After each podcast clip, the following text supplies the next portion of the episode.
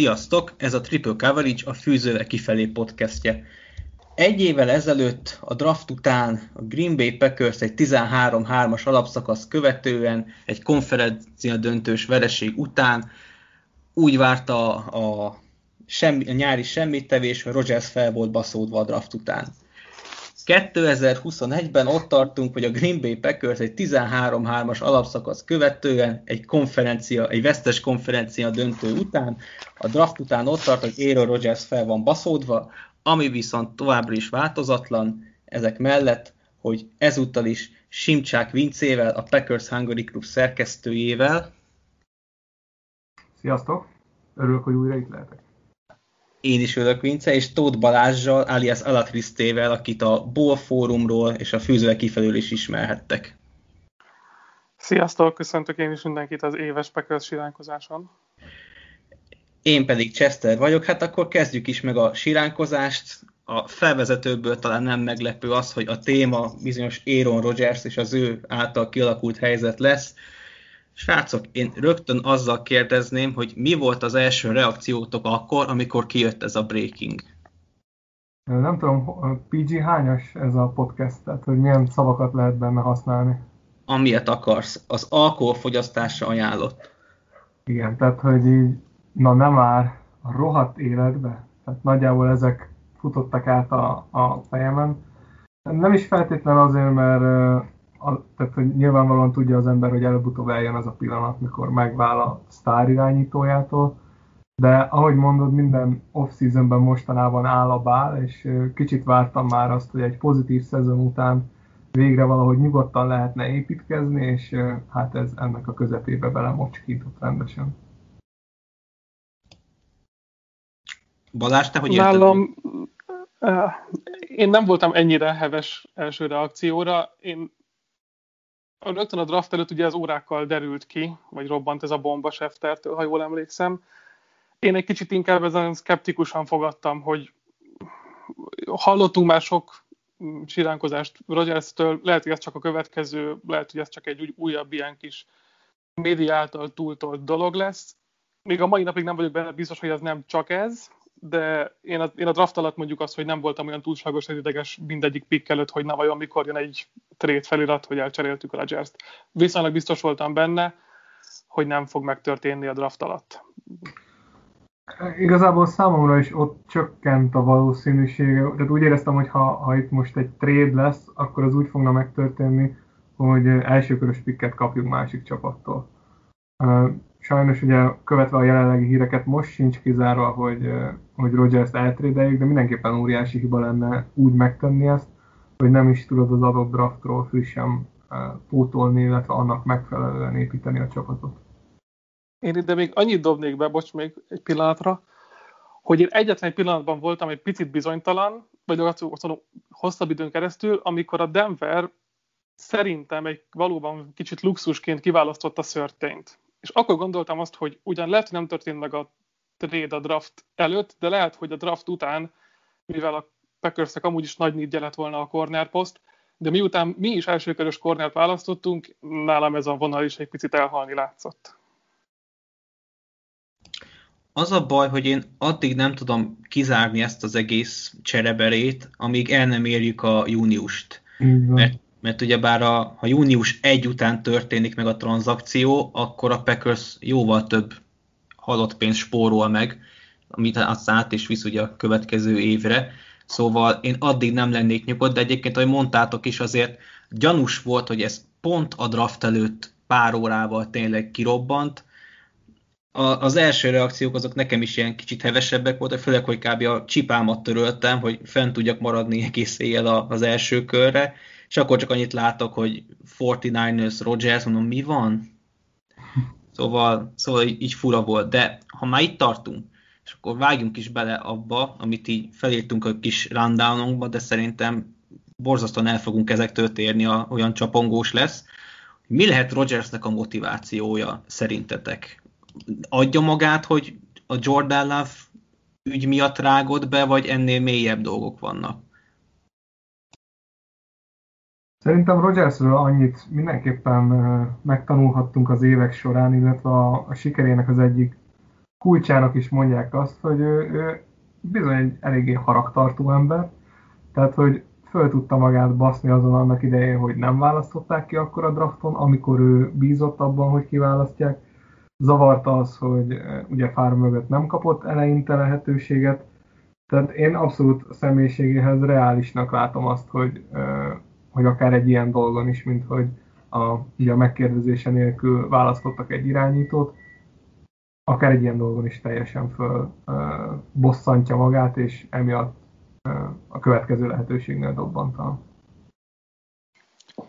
Ezzel teljes mértékben egyetértek, tehát szerintem is itt a személyiségében keresendő a dolog. Én egy kicsit még tovább is mennék, szerintem Rodgers egészen egyszerűen egy ilyen flúgos alkat. Tehát amellett, amit elmondott Vince is, az mindig az, hogy egy nehéz személyiség, amellett nem vagyok benne biztos, hogy ő egy teljes mértéken reálisan gondolkodó személyiség lehet. Lehet, hogy nem is lehet, amikor valaki ennyire világsztár, és valóban az egyik legjobb, vagy hanem a legjobb abban, amit csinál, hogy teljesen két lábon a földön maradjon. Szerintem Rodgers is picit már túlgondolja azt, hogy ő egy picit nagyobb, mint egy NFL franchise, és ez még akkor is lehet, hogyha ebben van is igazság egyébként, hogy túl sok mindent lát maga körül bele, ami egyébként nincs ott, és amit említett Vince is, hogy a pici szurkálódásokban nagyon-nagyon benne tud maradni. Akár a Jordan Love pick, akár ugye az azóta kikerülő további információk, hogy nagyon nem volt megelégedve Kumerow egyébként egy 6. számú wide receiverünk elküldésével, miután pont azt hiszem egy-két nappal lenyilatkozta, hogy mennyire szeret vele dolgozni, és hogy egy jó barátként tekint rá az öltözőben. Gutekunst 2 nap múlva katolta. Igen, ugye ez az esetleges olyan hallgatóknak, akik nem annyira követik a Packers, nekik valószínűleg Kumerow neve nem egy olyan dolog, amivel minden nap találkozhatnak, ő később kapott... Hát, ő a touchdown Jézus, megmondták. Tehát ő tipikusan arról a srácról van szó, és minden csapatnál van ilyen, aki azzal tud bekerülni a keretbe, hogy az első X éven mindig elhasal a nyári próbajátékokon, de ugye addig gyakorol, addig dolgozik, míg ő gyakorlatilag ilyen harmadévesként mondhatni, valójában technikailag ugye olyankor is rookie az emberben, nincs NFL szezonja, de harmadik évre, amikor megpróbálja azt, hogy oké, a nyári felkészülésen beverekszem magam a csapatba, és akkor már ki tud emelkedni a tanult dolgok segítségével a épp frissen draftolt rookik közül, tehát egy igazi ilyen effort srácról van szó. És ő megtalálta a közös hangot Rodgers-szel, nem az első elkapó, akinek ez sikerült, tehát nálunk ez nagyon fontos a teljesítményben, hogy össze tudj hangolódni, meg tud beszélni Aaronnal a dolgokat. És Rodgers tényleg úgy gondolta, hogy na, itt van ez a srác. Valószínűleg mindenki tudja, hogy a Packersnek azért voltak elkapó problémái, a második-harmadik számú elkapó posztokon, tehát Adams mögött nagy űr volt. És Rodgers vele akarta részben betöltetni ezt az űrt, amiben ugye a vezetőség nem értett vele egyet. Nyilván valahol az igazolja a vezetőséget, hogy Kumerow elment, és ugye sem a máshol nem csinált semmit. Tehát hogy itt is tényleg arról van szó, hogy nem egy generációs tehetséget hagytunk elúszni, hanem tulajdonképpen egy span az, akihez nem ragaszkodtunk.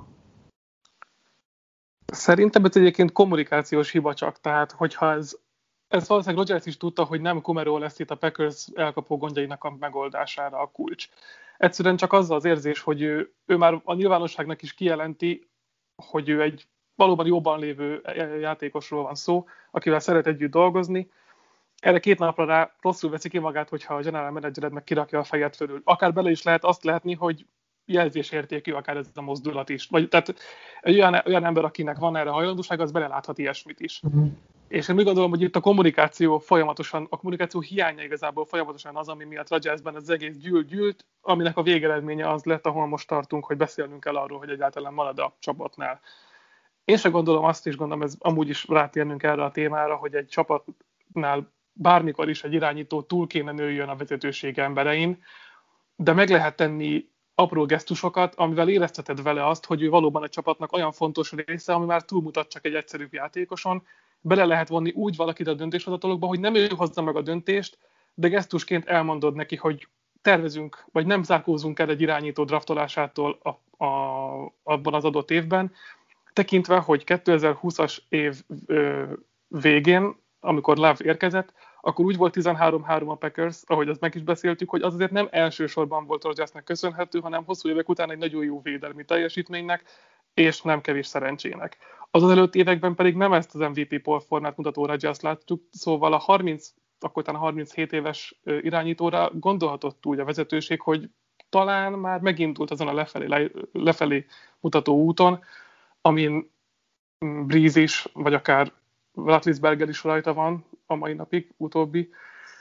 És lenne logika egy irányító draftolásában, de hogyha ezt kommunikálod vele, vagy elmondod, hogy tudjuk, hogy szereted Kumerót, de nem fogjuk tudni megtartani, mert értékes roster helyett veszel fontosabb játékosoktól, akkor lehet, hogy kevésbé gyűl fel benne is a méreg ezek után a döntések után. Sok minden hangzott most itt, amit kicsit boncolgatnék darabokra, mert maximálisan egyetértek azzal, hogy itt rengeteg a kommunikációs hiba mindkét oldalról, de először még visszalépnék oda, hogy ugye ott kezdted ezt, hogy már hogy néz az ki, hogy Rodgers ezt lenyilatkozza, és aztán meg kivágják. Tehát itt még első gondolatként hozzátenném, hogy valószínűleg sehogy. Tehát, hogy ez aztán abszolút olyan dolog, amire aztán rohadtul nem figyel senki. Tehát, hogy ebbe szerintem Rodgersen kívül, akinek a személyiségéről már beszélünk, valószínűleg senki nem látott volna bele semmit. Tehát ez a business as usual, általában minden csapat tök pozitív dolgokat mond arról a 40 emberről, akit nyár végén katolnak. Tehát ritka az, hogy azt mondanák, hogy igen, ez 50 ember, ez csoda, a 40, akit kirúgtunk, az borzasztó, általában mindenkiről pozitívan nyilatkoznak. Tehát ebben én nem látnám a drámát, de amit mondtál, az maximálisan egyetértek. Legalább gesztus szintjén ezeket meg kéne beszélni, borzasztó butaság és a people management készségek teljes hiánya a vezetőség részéről, hogy ezt nem tették meg, főleg, hogyha olyan, ugye, egyrészt nehéz személyiség, másrészt kiemelt világsztár van a csapatodban, mint Rodgers, akkor arra igenis kellene fordítani időt és energiát, hogy őt boldoggá tedd, hogy az ő figyelmének vagy valójában adj hangsúlyt, vagy legalább hitesd el vele, hogy fontos, amit gondol. Ezekre a gondolatokra reagálnék, és egy kicsit visszakérdeznék, hogy akkor kezdjük Kumeróval. Javítsatok ki, ha tévedek, de annak idején, mint hogyha már ezt eljátszotta volna egyszer Rodgers, az akkori QB edző Alex Van Peltel. Ha jól rémlik, akkor őt lehet, hogy nem kirúgták, így a szószoros értelmében mondjuk Kumerót, de ott is az volt, hogy Rodgers, mintha bevágta volna a durcát, hogy miért megy el az ő spancia. Akkor ez érdekes módon nem volt ekkora probléma.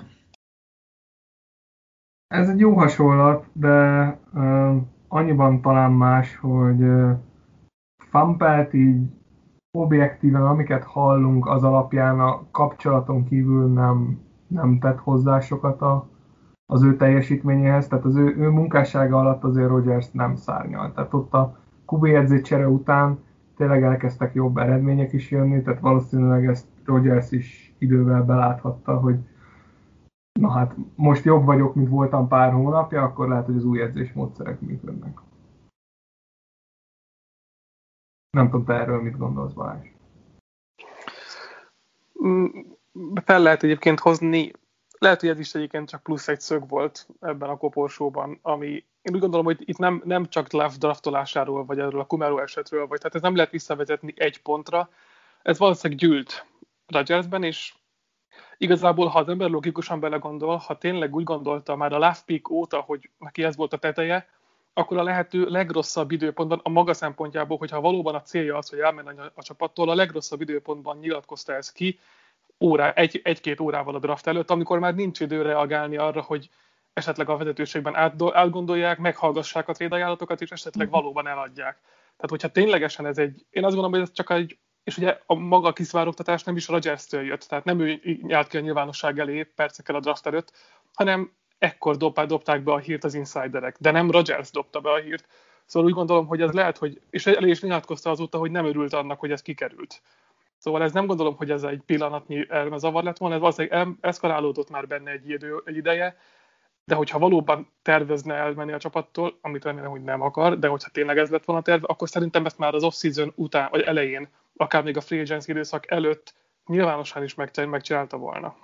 De meg is tette, hogyha belegondolsz, akkor a szezon utáni utolsó nyilatkozatában elhangzott az, hogy sok srácnak, köztük nekem is, bizonytalan a csapattal a jövője. Ezt elmondta, de ez nem ugyanaz a hír, mint amit valóban kaptunk a draft előtt, hogy már pedig hát, ő gyakorlatilag a visszavonulással is gondolkodik, hogyha még egyszer Green Bay-be kell utaznia. Én azt értem, de hogyha a széles értelemben vett közönségnek így nyilatkozik, akkor azt gondolom, hogy a színfalak mögött meg keményebben is megmondta már akkor, hogy mit akar. Nem pontosan azt, hogy mit akar, csak hogy jelét adta annak, hogy nem boldog. Nem hinném. Tehát a korábban már taglalt személyiségbe nekem inkább az fér bele, hogy a boldogtalanságát közli a csapattal, bevágja esetlegesen a durcát, mint az, hogy meg se mondja. Tehát nem látom abból neki mi előnye származott volna, hogyha eltitkolja ezt. Akkor térjünk rá még egy kicsit a kommunikáció és a Balázs által behozott szivárogtatásokra is. Biztos, hogy ennyire rossz a kommunikáció? Egyébként, mert én ezek a Schefteres szivárogtatások óta én nem mindent hiszek el, amit erről mondnak. Tehát ugye mondtátok ezt a Kumerow sztorit, nem tudjuk, hogy nem mondta meg ezt a vezetőség, mint a Balázs is említett, hogy figyelj, érom, ki fogjuk vágni, tudjuk, hogy most nyilatkoztad meg, nyaltad körbe a seggét, de ez egy business decision, nem tudjuk, hogy ez nem hangzott el. Mert én már ezeknek a leakeknek én semmit nem hiszek. Hogyha valóban minden esetben Rodgers tudott a dolgokról, bár legjobb tudásunk szerint például Love-ról nem tudott, legalábbis az ő draftolásának a tervéről nem tudott, de mondjuk azt mondjuk a nagy részét ezeknek a spekulációknak egyébként tudta. Azt is vezetőségi hibának tekintem, hogy Rodgersnek azért többet tett már le a Green Bayért annál, mint hogy egyszerűen ténylegesen semmi beleszólása ne lehessen a klub menetébe.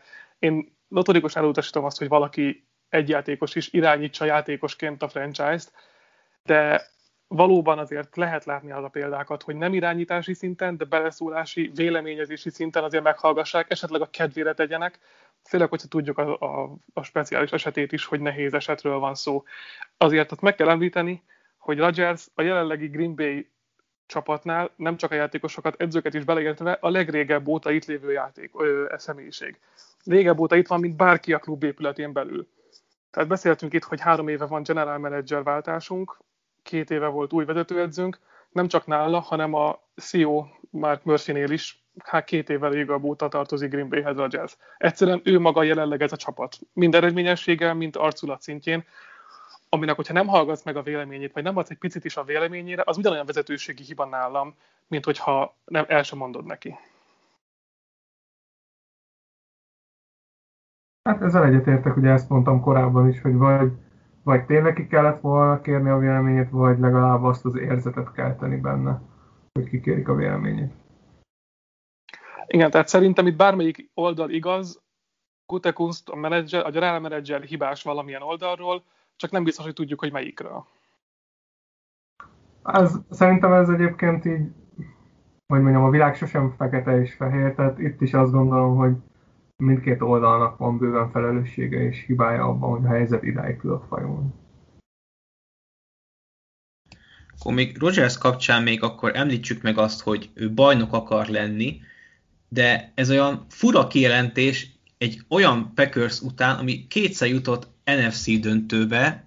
Oké, hogy innen már csak a következő szint a Super Bowl, de nekem ez olyan furán hangzik, hogy ha bajnok akarsz lenni, akkor miért egy olyan csapatból mész el, ami zsinórba 2-szer karnyújtásnyira volt tőle. És most mondhatjuk a Broncos, mert tetszett, ahogy most a Broncos építkezett a nyáron, de nem gondolnám, hogy ott nagyobb esélyi vannak egy olyan powerhouse csoportban, mint amilyen az AFC West. Szerintem Rodgers nyugodtan gondol. Mondjad akkor. Nem, csak mondom, hogy igen, a Raiders az mindenkit megfélemlít. Jó, hát igen. Szóval szerintem Rodgers nyugodtan gondolhatja azt magáról, és szerintem azt gondolja magáról, hogy gyakorlatilag neki minden célállomás egy Super Bowl esélyes csapat, mert ő megy oda. És szerintem ezt tényleg elmondhatnánk, hogyha most jelenleg elcserélnénk a New York Jetsbe, vagy a Jaguarsba, tekintsünk el az irányító draftoktól, akkor Rodgers nyugal képzelheti azt, hogy ő emel annyit egy csapat szintjén, amennyi közel teszi legalábbis a Super Bowl contenderek mellé helyezi az adott franchise-t vagy csapatot. Most jelenleg ez a Green Bay Packers nélküle beállítva egy általános irányítóval, tehát mondjuk elcseréljük a Raiders-szel és megkapjuk Derek Carrt, szerintem a 8-8-nál biztosan nem érünk el, bocsánat, 9-8-nál vagy 8-9-nél nem érünk el jobb eredményt, ha egyáltalán azt elérjük. Tehát ez a csapat, ez csak a Rodgers miatt contender. Nem a védelme miatt, amit évek óta pusholunk és próbálunk felépíteni, és egy erős félszezonon kívül nem láttunk belőle eredményt, és nem is leengedő támadójátékon Rodgersen kívül, ez tőle ilyen jó ez a csapat, vagy tőle vagyunk közel a Super Bowlhoz. Szóval szerintem bárhova is megy el, az a csapat instant bekerül ebbe a körforgásba, hogy esélye van a Super Bowlra, akár még a Denvernek is, mert szegről végre a Chiefs úgyis le kell győzni egyszer, hogyha bajnok akarsz lenni a rájátszásban. Ez szerintem általában így van, tehát tekintve azt, hogy a sztár irányítók a cap mekkora részét elkérik egy csapattól, tehát általában, hogyha valaki annyira jó és ennyit költenek rá, akkor neki kell, hogy hátán vigye magát a csapatot, vagy legalább a csapat egységet.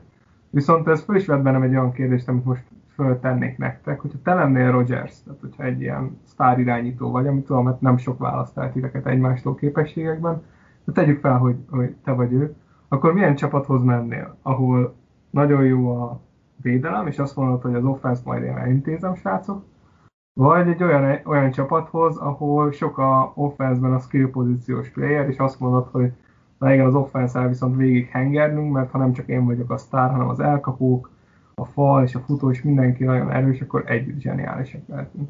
Szóval például ezen gondolkodtam, és nem tudom, hogy ti mit gondoltok erről, hogy tényleg, tehát hogy Rodgersnek, nektek az ő helyében melyik lenne a prioritás? Kezd nyugodtan, Chester, most. Én behoznék egy harmadik szempontot, az meg az edző. A special team. Igen, ahol jó kicker, oda megyek.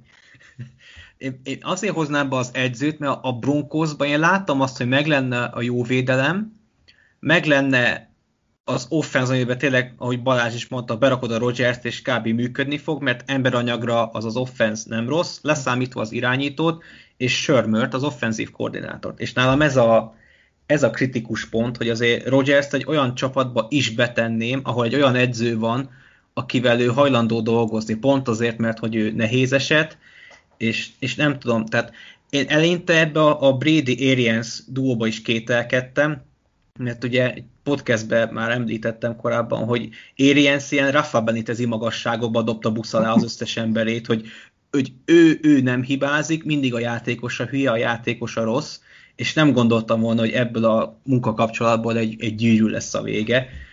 És ebből a szempontból gondolom azt, hogy Rodgersnek tényleg az edző is fontos lenne, de én nem látok olyan csapatot, aki most tekintsük úgy, hogy a cap helyzetet azt így komolyan vesszük, tehát ilyen Saintseket nem mondanék.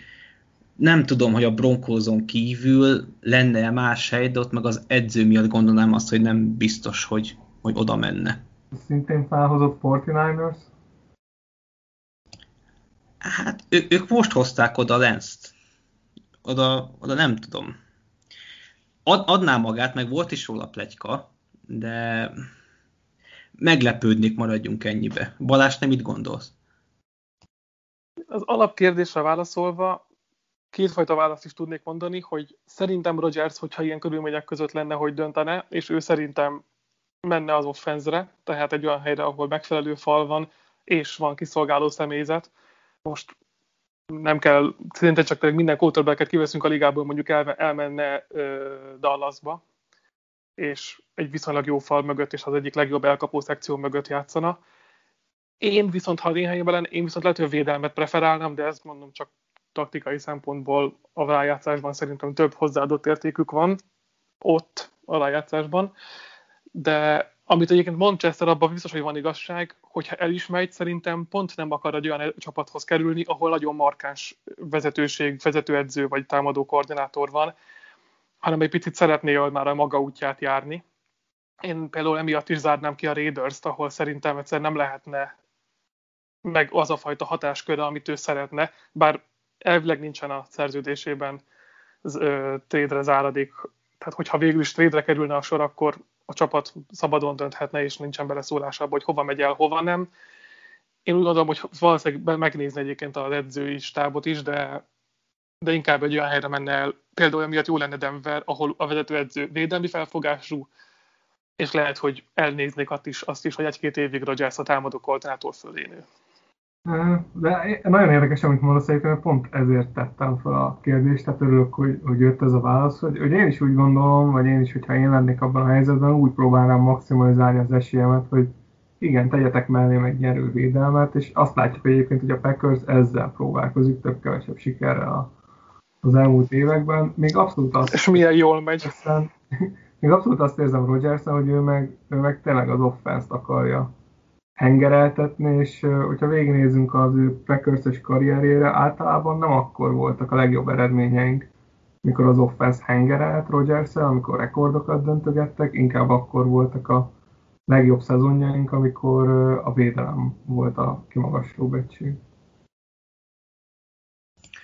Jó, szerintem Rodgers szemszögéből megnéztük a dolgokat, úgyhogy térjünk is át arra, hogy a Packersnek, meg a magának az organizációnak mi lehet a motivációja. Ugye már innen is hallottunk sok mindenféle pletykát. Egyrészt azt, hogy Murphy és Gutekunst gőzelővel dolgozott azon még februárban, vagy február óta, hogy Rodgersnek egy új szerződés kössön, annak ellenére, hogy ha jól emlékszem, talán tavaly kezdte meg azt, amit 2 évvel ezelőtt írt alá. Ha jól mondom. De lehet, hogy 1 év csúszásban vagyok, de az a lényeg, hogy még csak alig kezdte meg azt a szerződést, amivel annak idején ő rekordot állított be. Szóval ez számomra egy kicsit érdekes felütése. Nekem is úgy emlik, igen, hogy 18-ban írta alá azt, ami 20-ban indult el. Igen, köszi Balázs. Az a lényeg, hogy ugye 23 végéig még szerződés alapban alapvetően. Igen, tehát hogy alapvetően nem lenne indokolt, most nyilván egy MVP szezon és a Mahomes által kirakott pénisz az asztalra, az lehet, hogy az ő pénzészségét is meghozta. Ez az egyik része a dolgoknak, a másik meg ez a csere része, ugye Gutekunst elismerte, hogy felhívta valaki, ő személy szerint nem nevezte meg, hogy kicsoda, felhívta valaki, és mondta, hogy nem eladó Rodgers. Nem tudom, hogy ez változhat-e, ugye ebből a bizonyos június 1-től, vagy sem.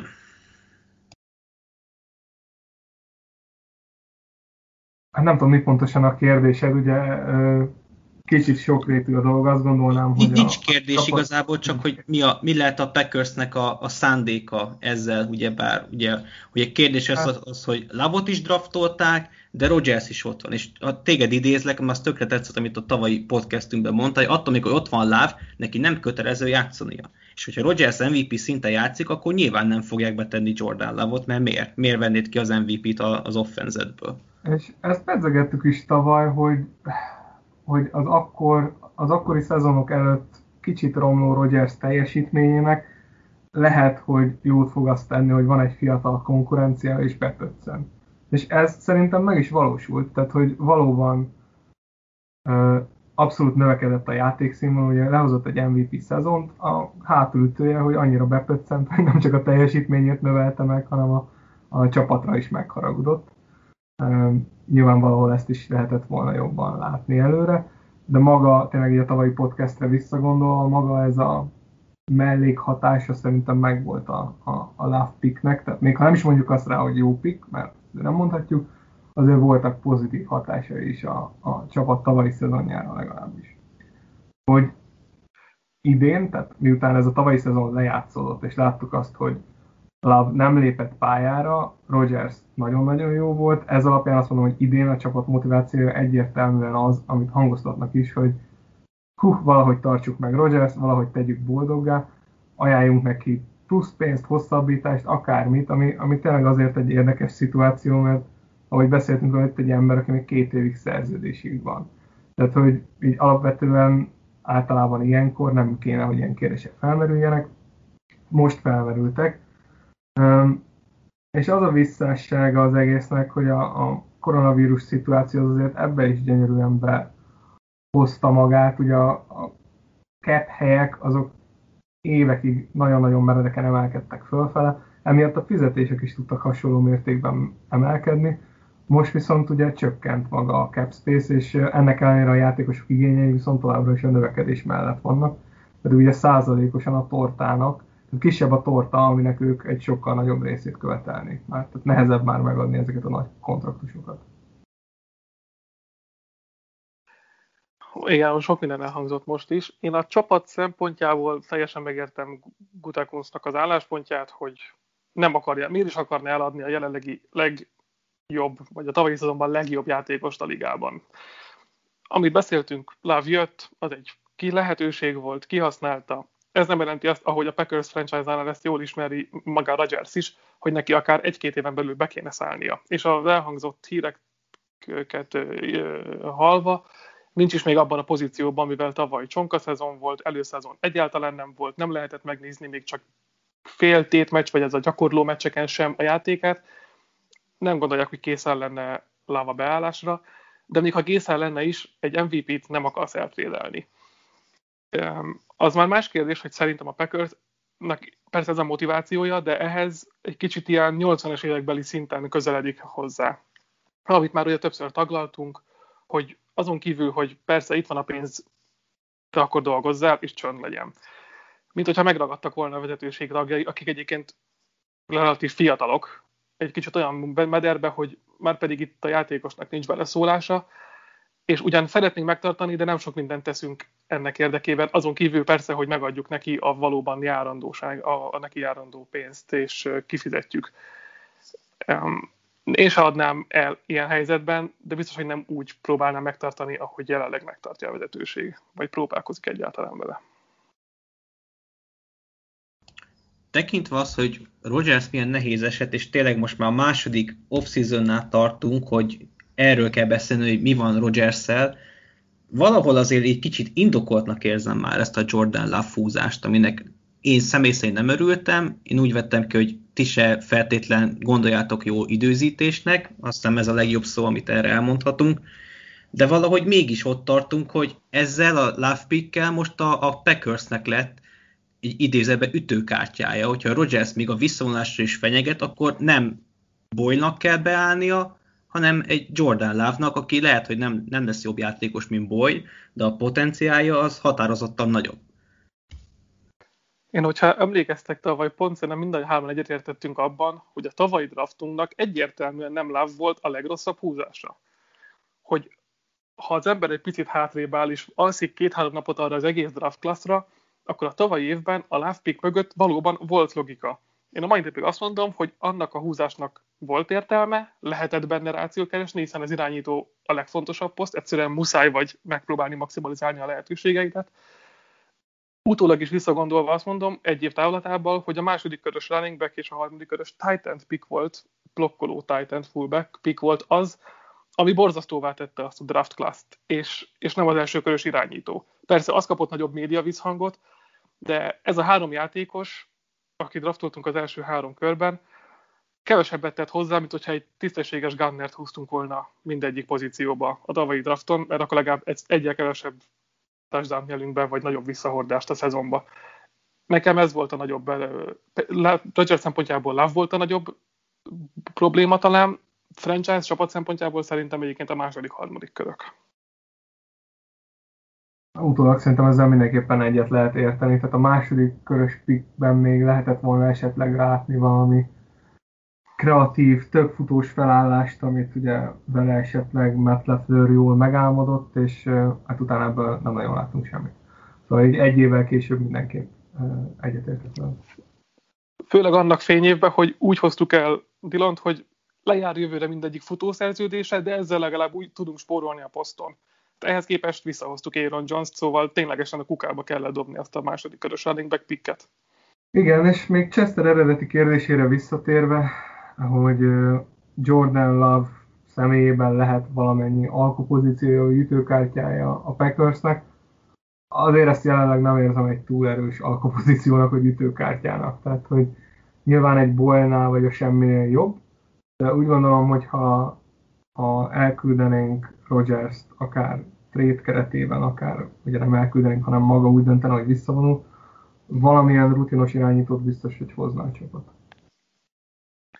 Én sem vagyok benne biztos, hogy ha Rodgers távozna, akkor Love lenne az első héten a kezdőnk.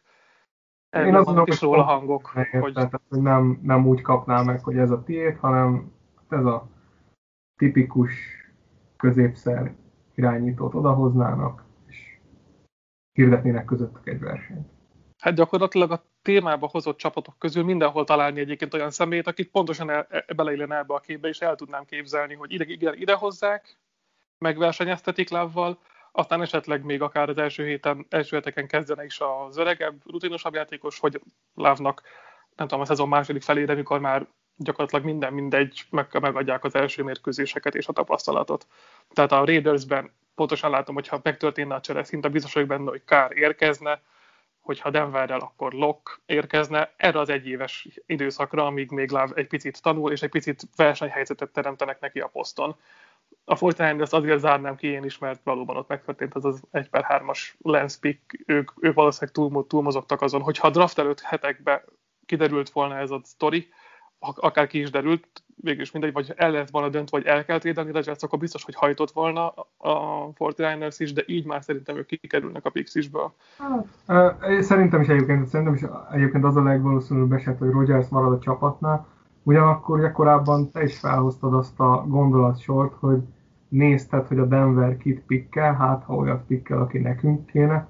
Ugyanezt egyébként én el tudom képzelni a 49ers-ről is, tehát hogy ott megállapodtak valamiben, és megkérdezték a megállapodás keretében, hogy melyik irányítót kérnétek ti, mármint hogy Packers, és azt vitték, és utána ezt fogják kibalanszolni Rodgers-szel. Tehát ez kicsit összeesküvés elméletszerű, de ez sem kizárható.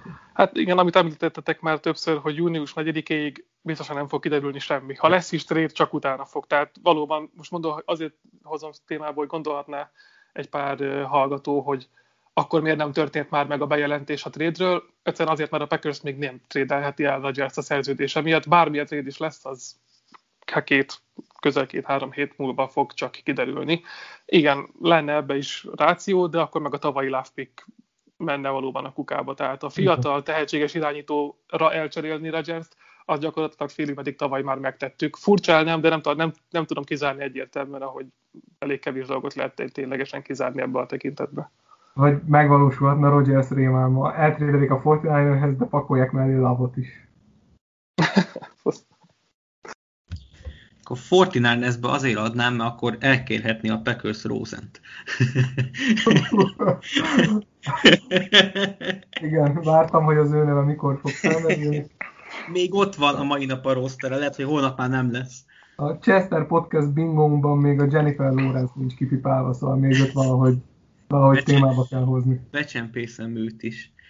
Nem most akartam ezt a témát felhozni, de hogyha már itt beszélgettünk róla, mi az az ellenérték, amiért cserébe ti azt mondanátok, hogy eladnátok Rodgers-t? Hát furcsa, mert ugyan több trade pletykát is feldobtak, vagy eshetőséget, és szerintem több is túl pozitívan festi a helyzetet. Rodgers az MVP, de nem mindenki játszik 45 éves koráig, mint Brady. És az elmérdesen benne van már a korban a jó Aaron is. Szóval a több elsőkörös pick és magas kvalitású, vagy akár sztárjátékosok érkezésének, ha mindenképp mennie kell, egyébként örülnék, de nem biztos, hogy reálisnak tartom, hogy valaki ennyi mindent bedobna 2 évre, 3 évre. Örülnék neki, nem is mondom, hogy elképzelhetetlen, de szerintem egy picit túlságosan pozitívan festik le ezeket a hangokat, vagy ezeket a híreket. Bár az is benne van, hogy ahova Rodgers megy, azok azért 20-25 pluszos elsőkörös pikkek lesznek, szóval végső soron belőlük 2-3 ér csak annyit, mint egy rossz csapatnak egy top 10-ese. Igen. Tehát szerintem itt ezt szét lehet szedni arra, hogy mi az, ami meg is érné a Packersnek, mi az, ami a realitás, és mi az, ami vész esetén. Tehát, hogyha megnézzük az első forgatókönyvet, tehát mi az, ami meg is érné, annyit biztos, hogy senki nem fog adni. Tehát az lenne azt szerintem, hogy úgy legyenek első körök, tehát legalább 2, hogy az egyik az magas pick legyen. Ezt szerintem vágyálom. Ami realitás lehet, inkább, hogy úgy szerezni 2 egymás utáni első évnek ugye a első kört, vagy elsőt, másodikat, harmadikat mondjuk adott évben. Tehát, hogy egy olyan csapattól, aki inkább a draft sorrend hátuljában fog pikkálni. Ez azt gondolom, hogy azért lehet realitás, ugye, mert mindannyian tisztában vagyunk Rodgers korával, tehát azért végtelen sok lehetőség nincs benne, ennyit talán meg is adnának, de ennyitől azért a Packers se lenne feltétlenül boldog. És akkor van a vész esetén, amit a harmadik forgatókönyvnek mondom, ugye nem tudjuk valójában mennyire komoly ez a visszavonulási szándéka, én azt gondolom, hogy ezzel csak fenyeget, tehát nem akar ő itt idejekorán visszavonulni, de hogyha odáig fajulna a dolog, akkor meg annál tulajdonképpen bármi jobb. Tehát annál bármilyen pikkeket kapunk, többet érünk vele, mint egy visszavonuló inaktív játékos játékjogával. Én nem vagyok híve annak, hogy trédeket kelljen összehasonlítani, így én nem is hozom be például a Rams és a Lions közti cserét, mert teljesen más szituáció, és ott nem Staffordért két első kört, hanem az, hogy átvették Goffnak a borzasztó rossz szerződését. Ezt láttuk már Osweilernél is annó, igaz, nem első körben manifestálódva. De egyébként, amit a 49ers adott a Dolphinsnak, az az ellenérték, amiért én elfogadtam volna. Tehát az egy nagyon patent ügylet volt, és így többre is ment volna vele a Packers, mint hogyha simán az 1/3-at megkapják, mondjuk. Azért nehéz azzal a trade-del szerintem összehasonlítani, mert ott fixen tudtad, hogy az érték, az egy 1/3-ra fel tud téged jogosítani. Tehát tudsz kiválasztani egy nagyon erős irányító klasszban egy viszonylag olyan irányítót, aki akár más évben 1/1-re is esélyes lehetne. Most azt tegyük félre, hogy kit választott valóban a 49ers, a potenciálja ott volt, hogy te egy top minőségű játékost húzhatsz ki. Most, ha mi így a draft után eltrédeljük Rodgerst egy bármilyen csapatba, amit már említettünk, az magas pikkért fog menni. Előbb azért is szóltam közbe, hogy olyan esetben érné meg szerintem a Packersnek eltrédelni Rodgerst, hogyha olyan ellenérték jön vissza, ami nem az adott csapatnak a választási joga. Tehát teszem azt, mintha a Dolphins odaadta volna nekünk a Houston első körét. Tehát egy olyan csapattól kapunk első kört, aki valószínűleg top 10-ben fog választani, de hát kevés olyan első kör van a ligában, ami már át van vándorolva más csapathoz, és ez az eredeti csapat biztosan rossz lesz, vagy legalábbis vállalhatóan nem lesz playoffos. Ezek után pedig a két első kör valóban jól hangzik, de a körök végén látjuk az elmúlt évekből milyen irányítókra lehet szert tenni. Persze, alapvetően lehet azzal gondolkozni, hogy mi lábba gondolkozunk. Igen, azt mondom, tehát lehet azzal gondolkozni, hogy mi lábba gondolkodunk, de a két első kört a kör végéről nem biztos, hogy elfogadnám. Nyilván, amit mondasz te is, hogy ha külön választaná az eseteket, hogyha muszáj, akkor persze, az egy nem rossz ellenérték, de biznisz szempontjából gyakorlatilag az MVP-t nem térheted el 5 első körért sem, mert nem fog ugyanannyi ellenértéket visszaadni az a pick mennyiség sem, mint amennyit egy irányító poszton egy MVP tud neked adni. Hát itt mondjuk azért már képben jön szerintem a time horizon, tehát hogy milyen időre előre gondolkodsz. Valóban a következő 3 évben, 4 évben, talán esetleg 5 évben biztos, hogy szinte biztos, hogy a Rodgers oldal az, ami ennek a trade-nek többet tenne le a pályán, de hogyha ugye egy nagyobb mennyiségű pickről beszélünk, akkor azért abban több időpotenciál van, tehát abból bele lehet nyúlni olyan játékosokból, akik meg ugye hosszú távon tudják segíteni a csapatot. Én úgy gondolom egyébként, hogy lenne olyan csapat a ligában, aki ezt megadná, ezt az 1-2 első kört, akár egy pár használható játékossal is, és itt tényleg, hogyha tényleg ilyen ajánlatok ott vannak az ablakban, akkor csak várni kell azt, hogy valóban ennyire elméregesedik el az a helyzet, hogy menthetetlen lenne a szituáció, mert szerintem a vezetőség csak akkor trédeli el az, ha menthetetlen, hiába van ott akár több nagyon-nagyon jó ajánlat is az ablakba. Hozzájuk nyúlni csak akkor fognak, hogyha Rodgers azt mondja, hogy ténylegesen vegyétek komolyan, hogy nem fogok visszatérni, és akkor akár vissza is vonulok, de erre még reflektálva ez szerintem is inkább csak egyfajta erődemonstráció. Nem gondolt, annak látom a legkisebb esélyt, hogy Rodgers visszavonuljam. Na uraim, eljött az a pillanat, amikor mind a hárman kalapácsot veszünk a kezünkbe, és ítéletet hirdetünk, hogy kinek van igaza, ti mit csinálnátok ebbe a helyzetbe, akár Rodgers, mondjuk Rodgers szempontjából beszéltünk, de inkább a franchise szemszögéből, és hogy szerintetek mi fog ténylegesen történni ebben az édes hármasban, ami most itt van a Green Bay-ben. Balázs, akarsz te kezdeni, mert ha nem, akkor én nagy kalapácsot hozok így kezdetnek. Kezd el szétverni, aztán majd folytatom. Tehát, hogy én a lehető legnagyobb kalapáccsal azt mondanám, hogy itt ebben a sztoriban szinte mindenki hülye. Sajnos ugye az nem lehet megoldás, hogy elküldünk mindenkit, nem lehet irányítót is cserélni, vezetőséget is cserélni, nulláról építkezni, tehát hogy az hiba lenne. Abból kell azért főznünk, amink van. Tehát azt gondolom, hogy az ideális megoldása az ennek a helyzetnek, ha mindenki rájön arra, hogy igen, ezt én is kezelhettem volna jobban, igen, itt az én felelősségem is, hogy ideig elfajult, és ki tudják azt dolgozni, hogy hogyan, még hogyha esetleg kicsit szájhúzva, kicsit mosolyszünettel is, nem feltétlenül a legnagyobb boldogsága, de együtt tudnak tovább dolgozni.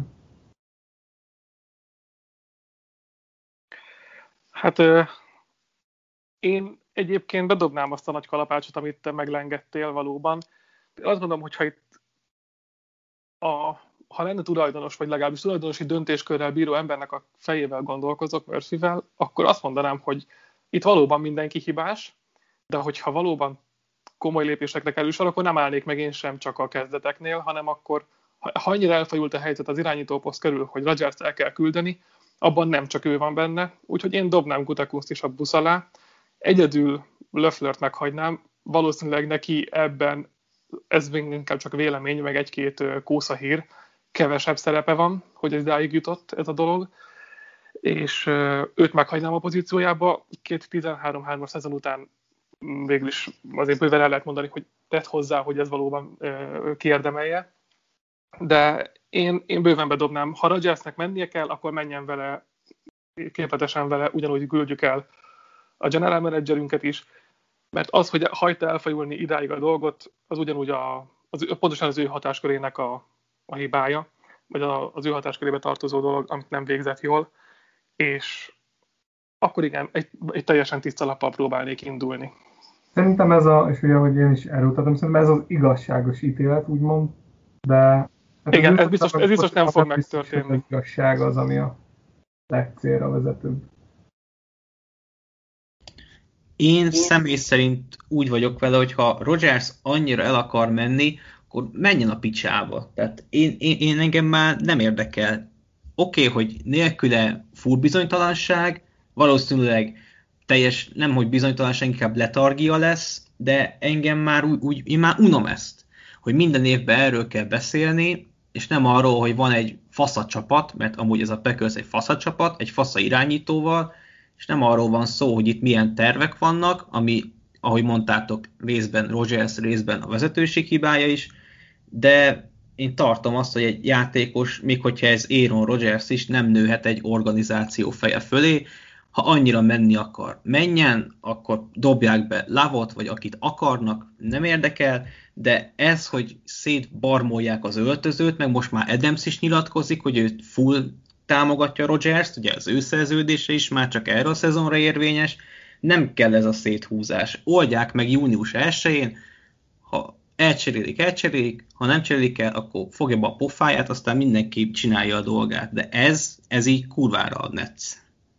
Én erre akartam még ráhúzni, erre a témára, hogy a csapat többi tagját hogy tudná érinteni egy Rodgers távozás, pont említetted Adams nevét, hogy vannak olyan hírek is, ugye, hogy valóban Rodgers tájékoztatta az embereket maga körül, hogy úgy igazoljanak vissza ide a Packershöz, hogy nem biztos az ő jövője a csapatnál. Ezeknek a fényében valóban visszajöttetek volna Bakhtiari helyében, vagy valóban megmaradtatok volna. Jó, Jones helyében talán nem kérdés, mert szerintem nem kapott rossz pénzt ahhoz képest, hogy futó, de például Adams helyében ti visszajönnétek, és tudjuk, hogy azt mondta, hogy szereti Rodgers-t, meg támogatja a döntésében, és valóban nem kilátásba helyezi azt, hogy esetleg távozzon, vagy legalábbis arra adott jeleket, hogy nem biztos a maradásra, hogyha nem marad itt az irányítónk. Szerintem ez tárgyalási taktika. Tehát, hogy végeredményben ők mind a megélhetésükkel foglalkoznak, minden körítés és sztori szép, de a játékosok 90%-a, hogyha egy megfelelő szerződést teszel elé, azt alá fogja írni, ha egy nem megfelelőt, azt nem fogja aláírni.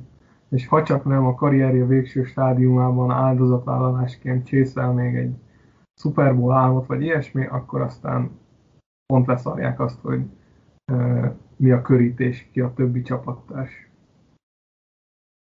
És akkor ide is be lehetne hozni azt a leaket, amiről ugye szó volt, hogy Rodgers állítólag elmondta az összes Packers-szel tárgyaló szabadügynöknek, hogy ők ne számoljanak azzal, hogy ő itt lesz, de szerintem ez akkora bullshit, hogy ez hihetetlen, tehát mi köze Rodgersnek hozzá, hogy a Packers kikkel tárgyal, kikkel nem, vagy lehet, hogy a Packers saját szabad ügynökeinek mondta, lehet, hogy én értettem félre, nem tudom, de én itt igazából Adams-től félek csak, mert Adamsből kinézem azt, hogy ő nem hajlandó lábbal együtt dolgozni, mikor Rodgers-el lett talán a liga legjobb elkapója, most már nyugodtan mondhatjuk, de egyébként side note, de emlékszem, hogy 2 éve nyilatkozta azt Adams, hogy ő bizony a liga legjobb elkapója, és mennyien kiröhögték, és mennyien mondták azt, hogy te hülye vagy, meg ilyenek, és most senki nem röhög, de zárójelbe zárva. Az Adams történet azért olyan szempontból is érdekes, hogyha biztosan emlékszel rá, tehát a rookie éve tök biztató volt, és a második évében meg azért elég nagy passznak írták le nagyon sokan. Tehát ugye közösen fantasyzünk is, iszonyatosan leesett ott is az értéke, és ugye onnan építette magát vissza. Tehát mutatja, hogy azért van a karrierekben egy bizonyos hullámzás. Illetve még az is felvetődik szerintem Adams-szel kapcsolatos témaként, hogy igen, abszolút most a liga egyik legjobb elkapója, de mekkora szerepe van ebben annak, hogy egy olyan irányító tud neki dobálni, mint Rodgers. Tehát nem tudjuk, mire lenne képes mással. Amit említettek még talán a podcast elején, hogy Rodgersnek az elkapókkal van egyfajta kemésztője, amit több volt játékostárs is kiemelt. Ez Adamsnál piszok lassan alakult ki. Valóban egy biztató újonc szezon után, azt hiszem második évében alig volt 50% fölötti az elkapási rátája. Azt pont a napokban futottam bele egy cikkbe, ahol olvastam. És igen, mai fejjel, bár ismerjük, hogy hajlamos időnként dropokra, az ez egy megdöbbentő statisztika, de akkor még persze itt volt körülötte Nelson, Jones, meg talán még Jennings is. Nagyobb nevek közül. Nagyon erőltették vele ugye a fédeket, amikről az FK-n biztos sokat írtok, hogy az mennyire idejét múlt és szar rá. Na Adams meg ugye McCarthy kimondottan erre találta ki, és így futtatta folyamatosan, hogy mennyi a félre, és hát abban nyilván egy touchdown-ja lett 15 próbálkozásból abban az évben. Igen, és még ide akartam a Chester által felvetett dologra, hogy ez a Rodgers elmondta a csapatnak, hogy távozni fog szintű információra. Én azért tanácsolom mindenkinek, hogy minden egyes hírt, ami a témával kapcsolatban kikerül, nagyon-nagyon fenntartásokkal kezeljen. Egyszerűen pontosan az érintettektől hallunk a legkevesebbet. Rodgers igazából a mai napig nem adott tiszta sajtótájékoztatót arról, hogy pontosan ő mit is szeretne, csak folyamatosan hallunk egy-egy benfentestől egy-egy részletet. Nem biztos, hogy egyáltalán amiről most beszélgetünk, a fele is igaz. Lehet, hogy ezt csak egyszerűen próbálták túltolni. Ha igaz is, nem biztos, hogy minden szereplő ugyanazzal a véleménnyel van benne, mint amit jelenleg tudunk. Szóval igen, itt valóban ki kell várni ezt a június 4-ét, hogy valóban megtörténik-e az a bizonyos trade, de úgy érzem, hogy bármilyen hír, ami előkerül, akár még azoktól az insiderektől is, akiket megbecsülünk, meg ismerünk, Schefteréktől vagy Rapaporttól, én nem kezdek el rögtön örjöngeni, hogyha valami olyat írnak, hogy még egyszer meggondolta magát, és mégiscsak maradna. Megvárom, még az érintettek is nyilatkoznak benne, vagy letelik ez az bizonyos határidő. Akkor mielőtt ugrunk a következő témára, akkor egy velős választ. Vincétől már hallottuk, hogy Rodgers lesz a csapat irányítója a 2021-es szezonban, vagy nem. Szerintem ő lesz. Szerintem is. Ez 3-3. Igen. Úgyhogy mondhatunk nemet egyébként? Mármint, hogy Packers drukkerként tudsz nevet mondani egy ilyen kérdésre? Simán amúgy, mert minthogy én mindig inkább a csapathoz vagyok hű minden hasonló témában, mint játékoshoz. Részemről, ahogy egyébként Chester is mondta, hogy ha nem akar itt lenni, akkor takarodjon, tehát nyilván nem ennyire agresszíven gondolom ezt, de az mindenképpen biztos, hogy adom azt a véleményét, hogy egy idő után, tehát azt gondolom, hogy most még idén meg lehet próbálni, meg lehet ezt beszélni, de hogyha ez megint újra kezdődik, akkor azt látom, egyszerűen nincs értelme, és múlva. Szerintetek mennyire van benne... Rodgers nélkül. Szerintetek mennyire van benne egy Jordan-es last dance-es szezon ebben? Hogy esetleg azt mondja Rodgers, hogy jó, most még leülök, most még lehígadok egy évre, adjunk neki még egy esélyt, de jövőre, amikor már, hogyha nem ír alá új szerződést, sokkal könnyebben, tehát most is említjük ezt a június 4-ét, jövőre sokkal könnyebben el tud menni, kevesebb fájdalommal, azt mondja, hogy itt egy utolsó év, nézzük meg, aztán csá. Én megmondom őszintén, hogy a makassága miatt ezt kevésbé érzem. Én inkább azt gondolom, hogy vagy meg fogják tudni ezt oldani annyira, hogy normálisan kijátsza a szerződését, ugye feltéve, hogy a teljesítmény sem romlik, nem történik sérülés, stb. Tehát azt látom egy kimenetelnek, hogy meg tudják oldani és meg tudják beszélni. Ezt tartom a valószínűbb kimenetelnek, hogy legalább publikusan vágnak majd hozzá egy ilyen jó pofit. És a másik kimenetelnek meg azt látom, hogy ha nem, akkor viszont elmegy most. Tehát ezt az ilyen átmenetet, ezt kevésbé érzem, hogy egy évre még azt mondaná, hogy na jó, de valójában már elvágyódna. Mert akkor elmegy most, szerintem. Az én szenáriumban új szerződés nélkül maradna, erre akkor nem látom. Ezt azt értettem, persze, de hát az új szerződés nélkül is 2 év hátra lehet neki. Szóval azt mondom, hogy vagy most kötnek egy új szerződést, vagy ugye úgymond belátja, hogy ezen a szerződésen is marad 2 évig, tehát kitölti legalább, vagy elmegy most. Azt nem látom, hogy itt marad, de jövőre újra kezdi. Legalábbis, ha igen, akkor nem emiatt, hanem valami új dolog miatt, ami miatt újra megkérdődik a szezonként. Igen, ez azért is fontos letisztázni, mert az utolsó témánk az nyilván a szezonlatolgatás lesz, és abszolút ez az alfa és omegája az egésznek, hogy most Rodgers-e, ha Rodgers itt van, akkor nyilván a mi elvárásaink is gondolom nagyobbak, mint Rodgers nélkül lennének. De hogyha mindhárman úgy gondoljuk, hogy Rodgers marad az irányító, akkor most már óvatosan fogalmazzunk, ne úgy, mint tavaly, mert tavaly se úgy voltunk, hogy ez a 13-3, ez egyszer is megismételhetetlen, aztán na, ez mondjuk idén tényleg igaz lesz, mert 13-3 nem lehet, csak max 13-3. Szögezzük rögtön le, hogy nem lesz 13-3. Igen, igen. Szóval, srácok, mit gondoltok, hogy Rodgers-szel a fedélzeten, hol lesz a Packersnek a végállomás? Hát, én azt mondanám, hogy idén konferencia döntő ismét. Jó, csak az ne. Az már olyan jól bejáratott, kellemes, langyi, meleg, odáig eljut a csapat. Rutinszerűen már a elmúlt 10 évben. Szerencsére eljutottunk oda, hogy egy konferencia döntős kiesés után már gyakorlatilag meg sem lepődtem az mai évben. De én azt gondolom, hogy ha Rodgers marad, akkor itt hát nyilván a remélt csillagoség nem biztos, hogy beteljesül, de igen, ha Rodgers marad, akkor nincs más célkitűzés, mint bajnoknak lenni, amiben nem vagyok biztos, hogy sikerülne, de nem lehet más cél szerintem. Ha nem marad Rodgers, akkor én a playoffot szinte teljes mértékben kizártnak tartom, hogy elérnénk. Egy szerintem erősödő Én nem tartom kizártnak, de egyébként jobb lenne. Tehát, hogy nekem szisztematikusan jók az olyan csapatépítések, akik meg tudják úgy csinálni az irányító váltásokat, hogy amikor váltanak, akkor hoznak egy-egy katasztrofális évet, és akkor pikkelnek magasan, és azzal megalapozzák a jövőt. Na, ezt bennünk egyébként nem érzem. Tehát szerintem, hogyha elmegy Rodgers, akkor sajnos ilyen fogcsikorgatva a küzdéssel a középmezőnyt hoznánk. Tehát még akkor sem lenne jó pick. Igen, teljesítményben lehet, hogy ott lennénk, mint egy tavalyi Chicago, hogy így suranópályán, 7. helyen meghúzhatunk a playoffba. Az, igen, végül is az arra van a reáció, így, hogy bővítették a mezőnyt, de inkább azt mondanám, hogy ha nem lesz Rodgers, akkor szerintem még ez sem. De úgy gondolom, hogy ez a maximuma. Abszolút, tehát én is azt mondom, hogy ezt inkább alulról súroljuk, tehát hogy vagy a középmezőny az ugye vagy nem jutsz be a play-offba, vagy maximum a play-offba. Mondjuk a legutóbb olyan, amit Vince is felvázolt, hogy egy szarszazon után valaki magasan húzza, vagy a Rashan Gary lett. Úgyhogy óvatosan. És már kezd biztató jeleket mutatni, kérlek. Igen, igen. Már nem sír. Azon a drafton jobban kiakadtam, mint Lavén szerintem. De ez csak side note.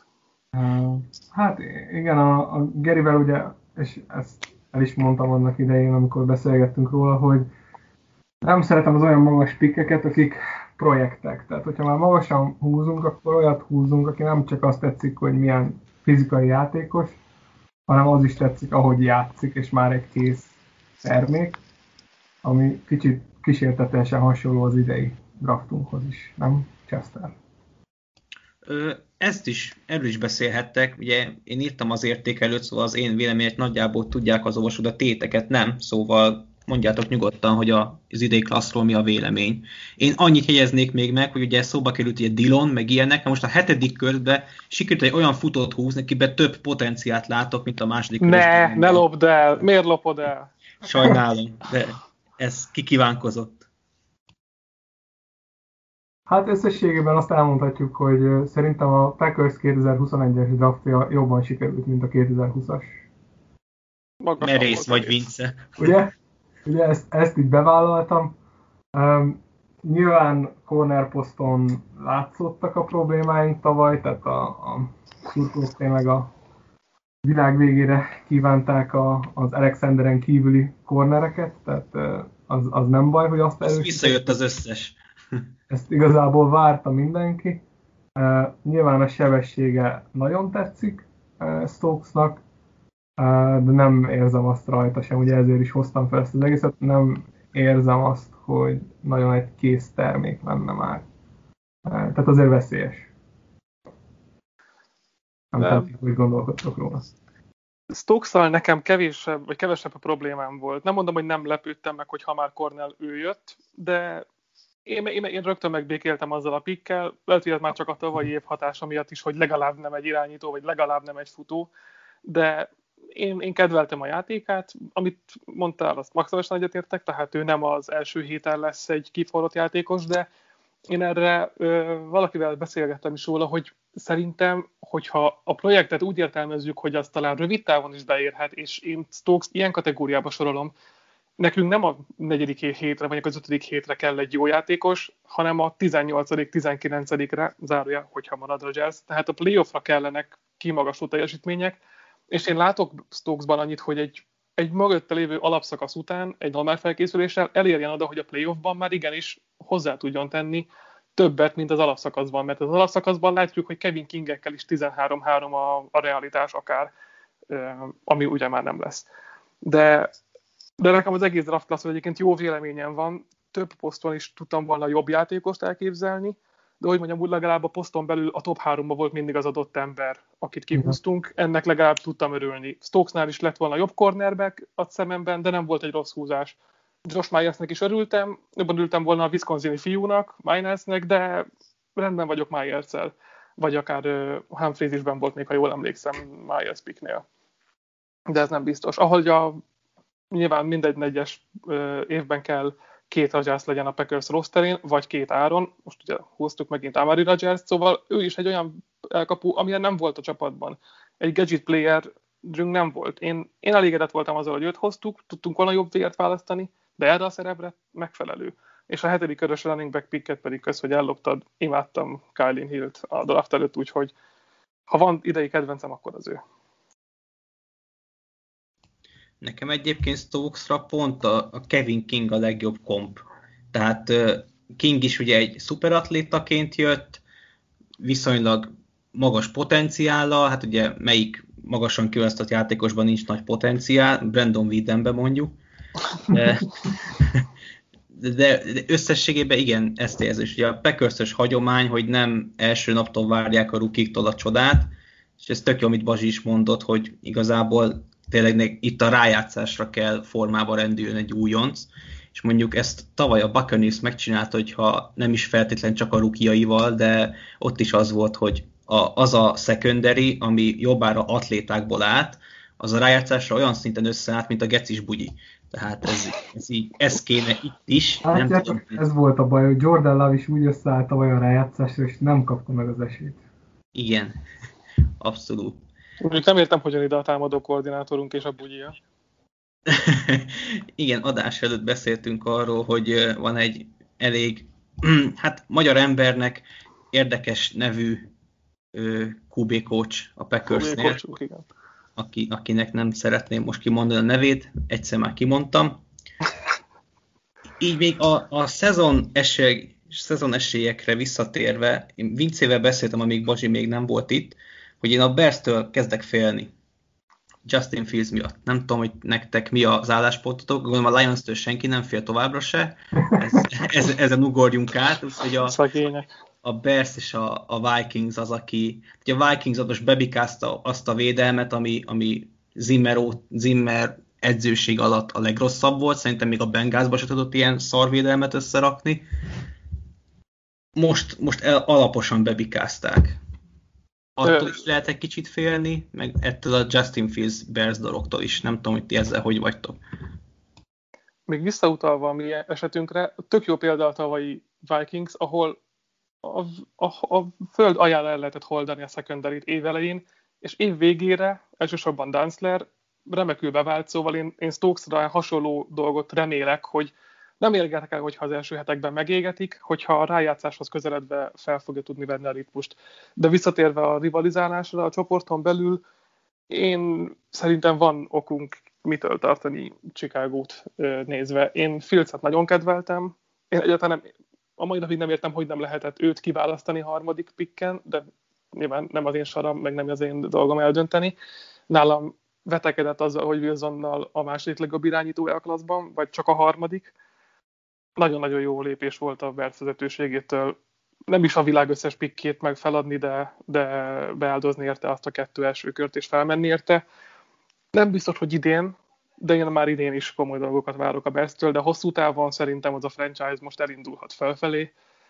Én a Vikings-tól Cousins miatt továbbra sem tartok nagyon, de nem mondom, hogy nem lehetnek playoffosok akár egy ilyen 7. helyjel, de úgy gondolom, hogy a csoport két fő ereje az Green Bay-ben és Chicagóban lesz, hogyha Fieldsnek nem lesz nagyon nehéz az átállás. Én úgy gondolom, ugye, hogy érdemes szétválasztani a rövid meg a hosszú távot, tehát a rövid távon inkább azt nézném, hogy az edzők mit tudnak, ők mit játszhatnak általában, és itt, hogyha összehasonlítom azt, hogy az én megítélésem a milyen edző is, mert nagy vagy nagyi milyen edző, akkor számomra a címmel a legjobb edzők között van az NFL-ben, mert pedig inkább leszerepelt az elmúlt években, szóval azt mondanám, hogy én következő szezonban inkább a Vikings-tól tartok még. Hosszú távon, Fields fejlődésével, egy új edzővel, én is úgy gondolom, hogy a Bears nagyon-nagyon felfeleivel, és nem csak, hogy a mi ellenfelénk lehetnek, de ugye már csak egy korkülönbség alapján is, hogyha nem találjuk meg a Rodgers utáni irányítót, akkor ugye nekik esetleg kialakulhat egy NFC North domináns dinasztiájuk is Fields köré építve. Ő jelenleg a konferenciákban az egyetlen magasan jegyzett fiatal irányító. Igen, ez érdekes egyébként, hogy a jó pár évvel ezelőtt az NFC-ben csoportosultak a legjobb irányítók.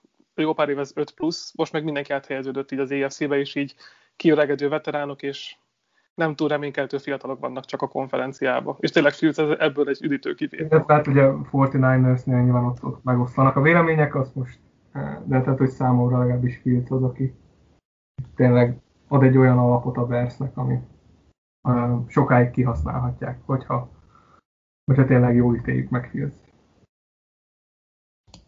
Na hát uraim, a sörözésre egybekötött podcast sajnos ezúttal sem jött össze, így személyesen, hála a koronavírusnak, de talán jövőre sikerül úgy felvenni, hogy úgyis itt leszünk. Élőbe, sörözve, remélhetőleg akkor már nem kell semmilyen QB gondról beszélni, és nem azért, mert Rodgers elmegy. Ja, jövőre, amikor átbeszéljük, hogy mekkora pick volt ez a Love. Igen. Amikor regnáló MVP Jordan Love-ról beszélünk, hogy milyen jó volt ez a Packers. Hát köszönöm szépen, hogy megint a rendelkezésben álltatok, és beszélgettünk több mint egy órát imádott csapatunkról, és szittuk is őket rendesen, szokás szerint. Remélem a hallgatók is élvezték ezt a 60+ percet. Ennyik voltunk mára, nem tudom mikor jövünk legközelebb, de majd fogunk jönni úgyis. Sziasztok! Sziasztok!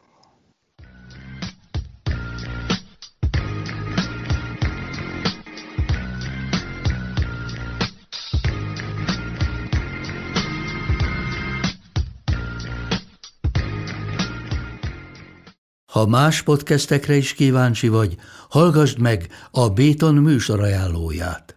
El tudod képzelni, hogy a podcastet, amit éppen most hallgattál, fél év múlva már a mesterséges intelligencia generálja? Mi sem. De ha érdekel, eljött-e már a gépek lázadása. Hallgass bele az Embertelen Podcastbe. Orsós Lajos vagyok, a műsor házigazdája. Egyelőre még élőben. Egyelőre. Fedezzük fel együtt, hogyan ismerkedik, randizik, mesél és vitatkozik Betty és Péter. Két teljesen mesterséges intelligencia. Lajos, a podcast címét mond még egyszer, léci. Oké.